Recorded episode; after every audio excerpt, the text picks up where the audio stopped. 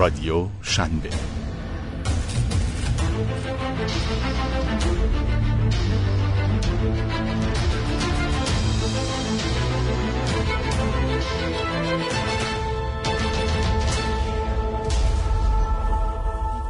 روزهای چه کنم و مصاحبه‌ای که باید خواند.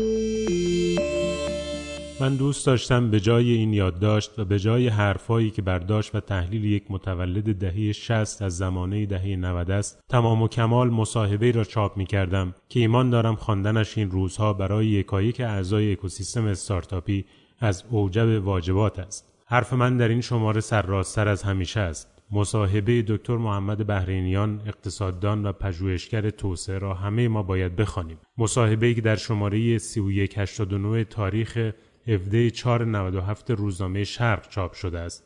اما چرا من این توصیه اکید را به نوشتن یک یادداشت با سبک و سیاق معمول خودم ترجیح دادم؟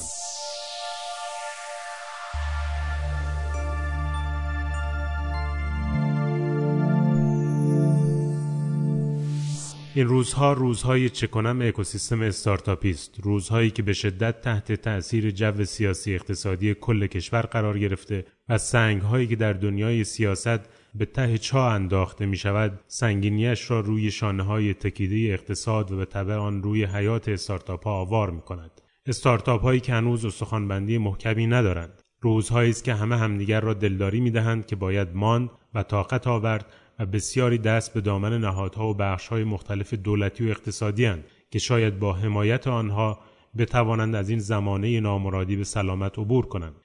در همین روزهاست که من اصرار دارم مصاحبه اقتصاددان کارکشته کشور محمد بهرینیان را بخوانید.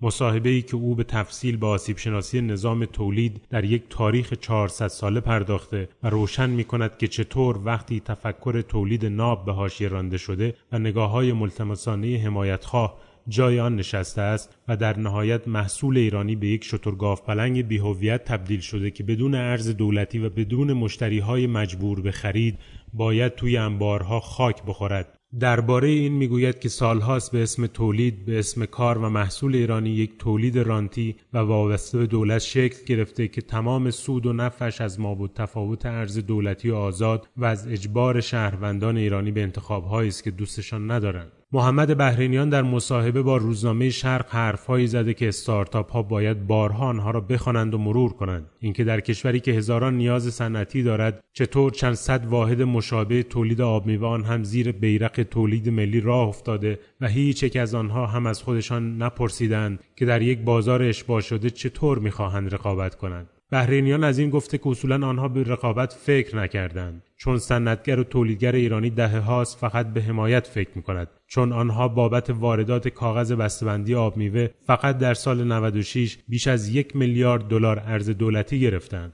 چون آنها سالهاست به اسم تولید کننده از مصرف کننده و دولت گرفته تا قانونگذار متوقع بودند. فقط متوقع بودند و این همان درد بزرگ بازیگران میدانی است که تابلوی مقدس تولید هم بر پیشانی آن چسبانده شده. من امکان چاپ این گفتگو را نداشتم. بیش از شش هزار کلمه مصاحبه در این ستون 700 کلمه هفتگی من جا نمی‌شد. وگرنه بیمنت و متواضعانه آن را به حرفهایی میبخشیدم که هر کسی این روزها در اکوسیستم استارتاپی نفس می‌کشد باید آن را تام و تمام بخواند و در ذهنش فکت ها و هشدارها و علتیابی های آن را شبیه سازی کند و به این میاندیشد که از این دست خطاها که دهه در تولید ایران به رویه تبدیل شده در کجای اکوسیستم استارتاپی در حال رخ دادن است و وظیفه و تعهد هر یک از ما برای تبدیل نشدن آنها به روال این اکوسیستم چیست؟ اینکه ما نباید از ترس و درد این روزهای سخت به دامن حمایت ها و عافیت طلبی های بد عادت کن بخزیم و اصول این اکوسیستم که ساختن و خلق ارزش بوده را با مراوداتی که رنگ بوی ارتزاق از بیت المال دارند تاخت بزنیم. آقایان و خانم ها مصاحبه حکمرانی تاجرباشی ها را در روزنامه شرق مورخ 17 تیر ماه 97 از دست ندهید.